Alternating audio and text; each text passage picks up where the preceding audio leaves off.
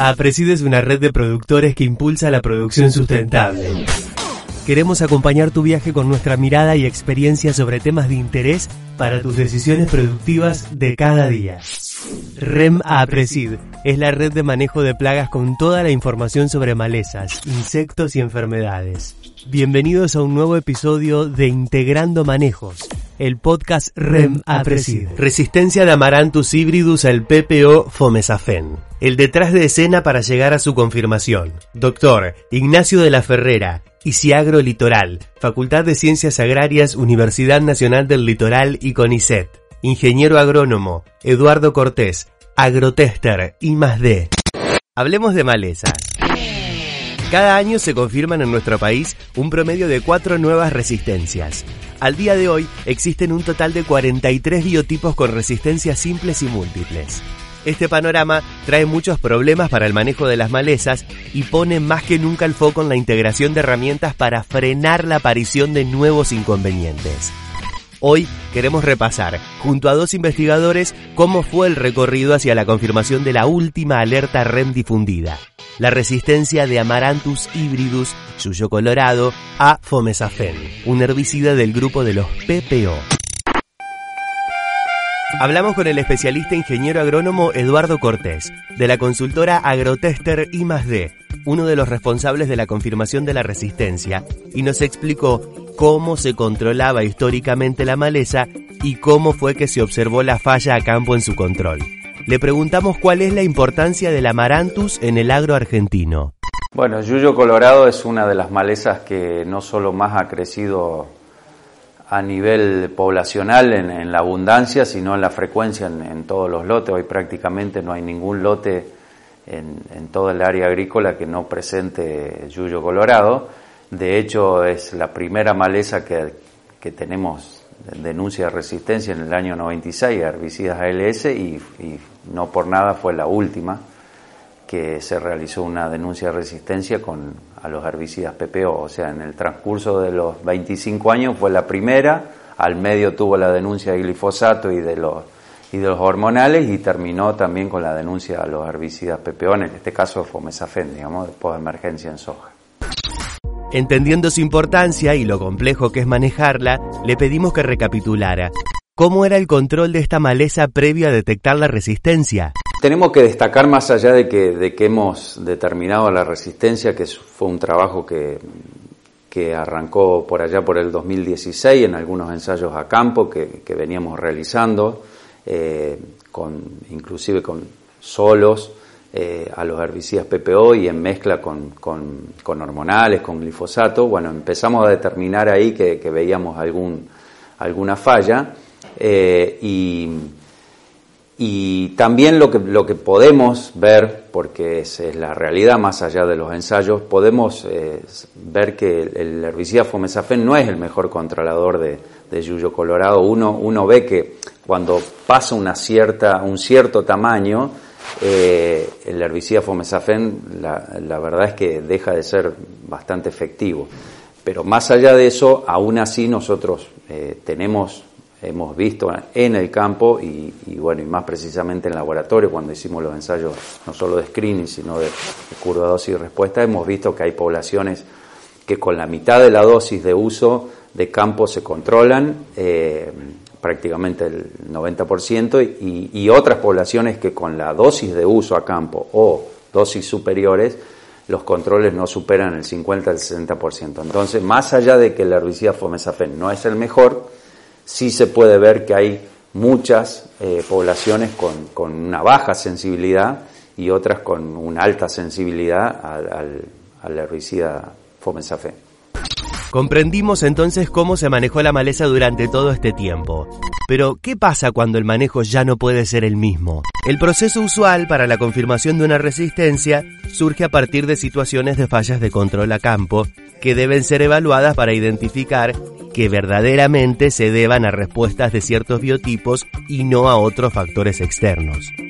En este caso, es importante saber cómo comenzaron a evidenciarse las fallas de control. Bueno, nosotros comenzamos a ver fallas eh, por allá por los años 2013 o 2014 cuando, cuando empezábamos a hacer ensayos eh, de, experimentación, más que todo de desarrollo de algunos herbicidas eh, solos, con fomesafen solo o en mezcla, y veíamos algunas fallas y lo, por ahí lo atribuíamos muchas veces a, bueno, a las condiciones ambientales, obviamente, porque son, son ensayos que se realizaban a, campo, con todo lo que significa, digamos, ¿no? hacer ensayos a campo.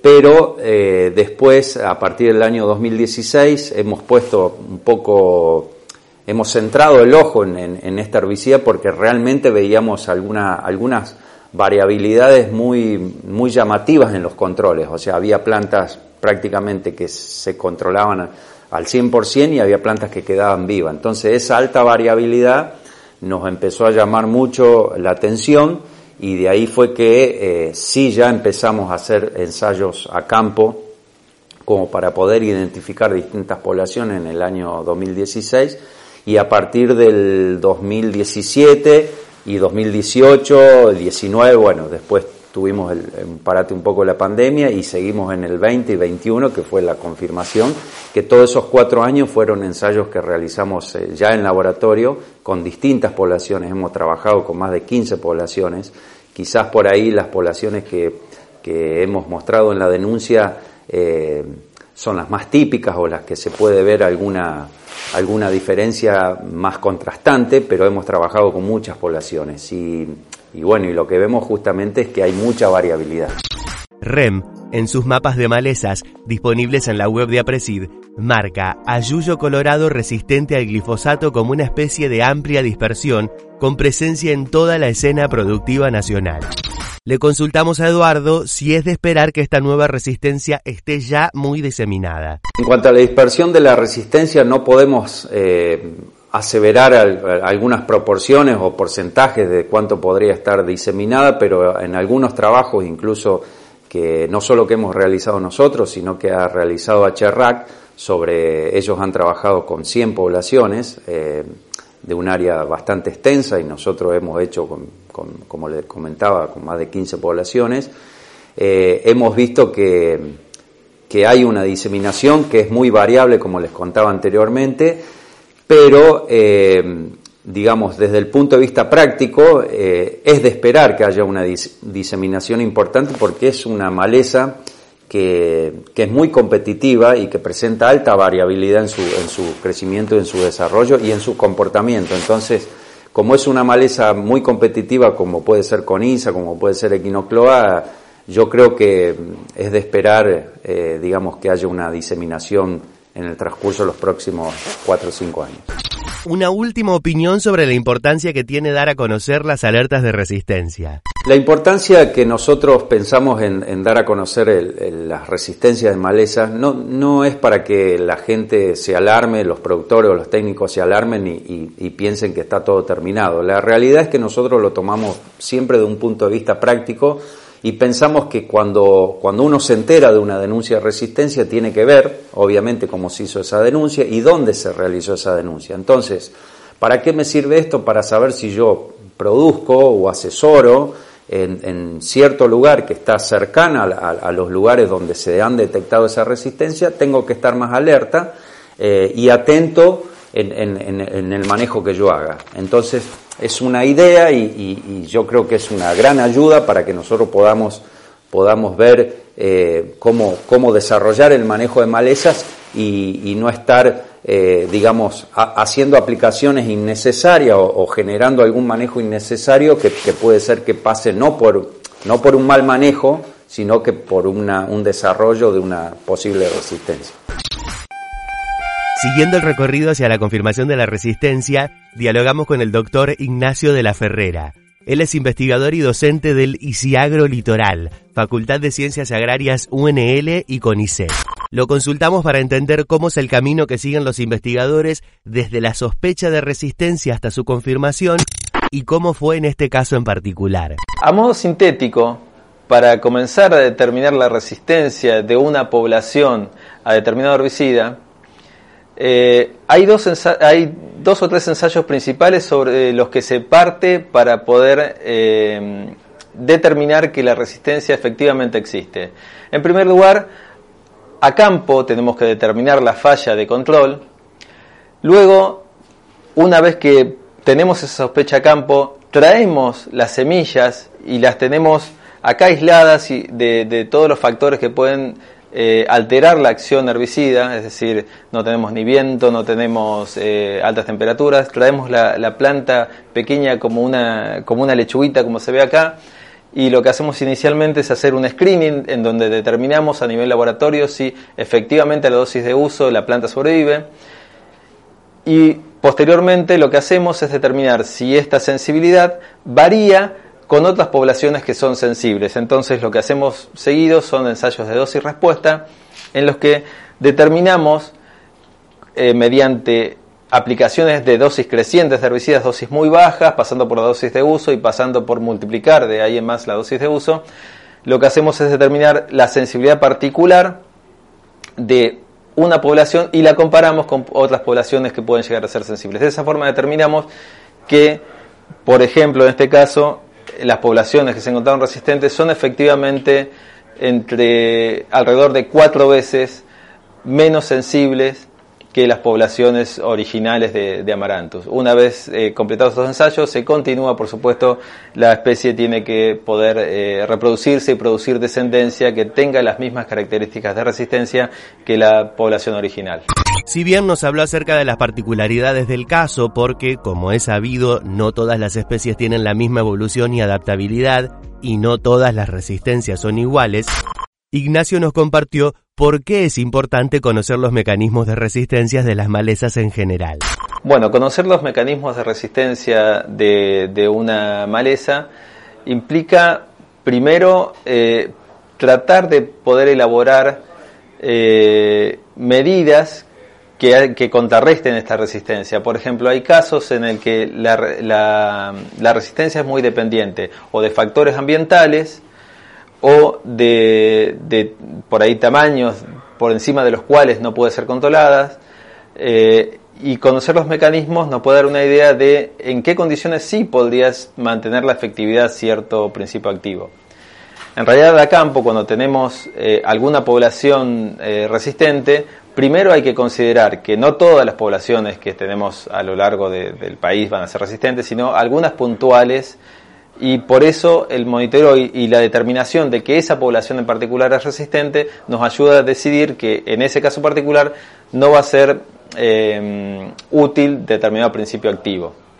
Pero por otro lado, por ejemplo, en los mecanismos que, involucran sitio de acción en donde los factores de resistencia son muy altos, es decir, no tenemos forma a veces de, eh, contrarrestar esa, resistencia. En cambio, en, los, em, en los casos en los que la especie, por, en determinadas condiciones ambientales, puede llegar a ser sensible, podríamos llegar a jugar con esas condiciones conociéndolas para eh, tratar de al menos reducir la frecuencia. Y volviendo al caso del Amaranthus híbridos en particular, ¿cuáles son los mecanismos de resistencia detectados en este biotipo?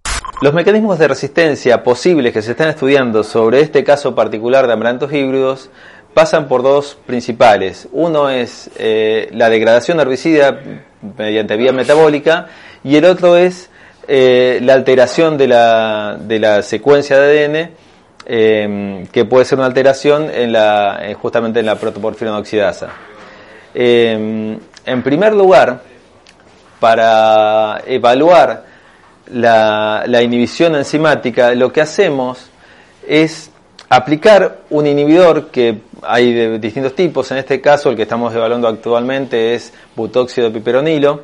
Lo que hacemos es inhibir el metabolismo de citocromo P450 inicialmente y dos horas después aplicamos el herbicida. Y hemos visto, en forma preliminar al menos, que em, las plantas que tienen inhibido el metabolismo aumenta su, sensibilidad al herbicida.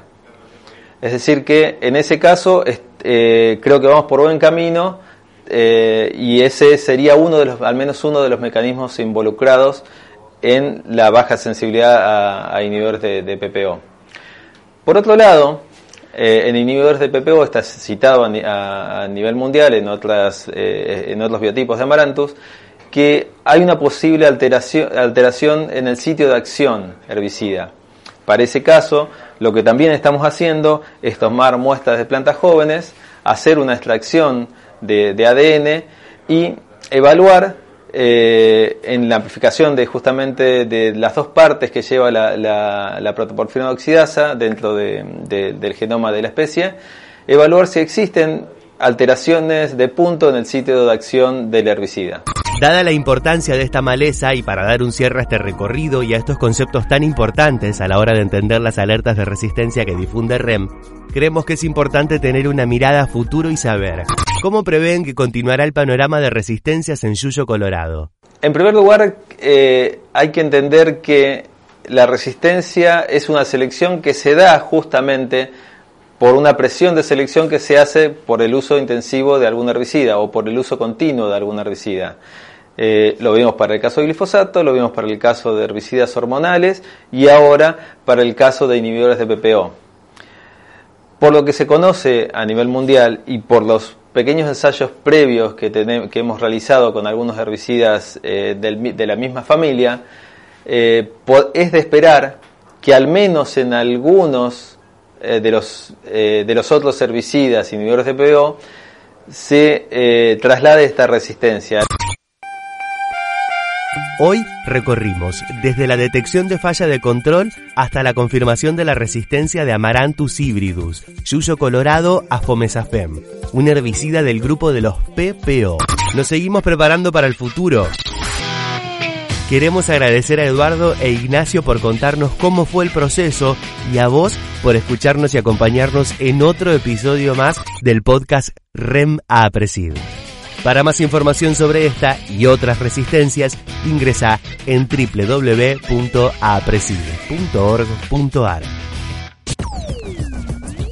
Las siguientes empresas sponsors son parte de la REM. Bayer, Corteva Agriscience, FMC, Summit Agro, Sumitomo Chemical, Singenta, UPL, Rizobacter, Agrofina. Los esperamos en el próximo episodio de Podcast REM. Integrando manejos.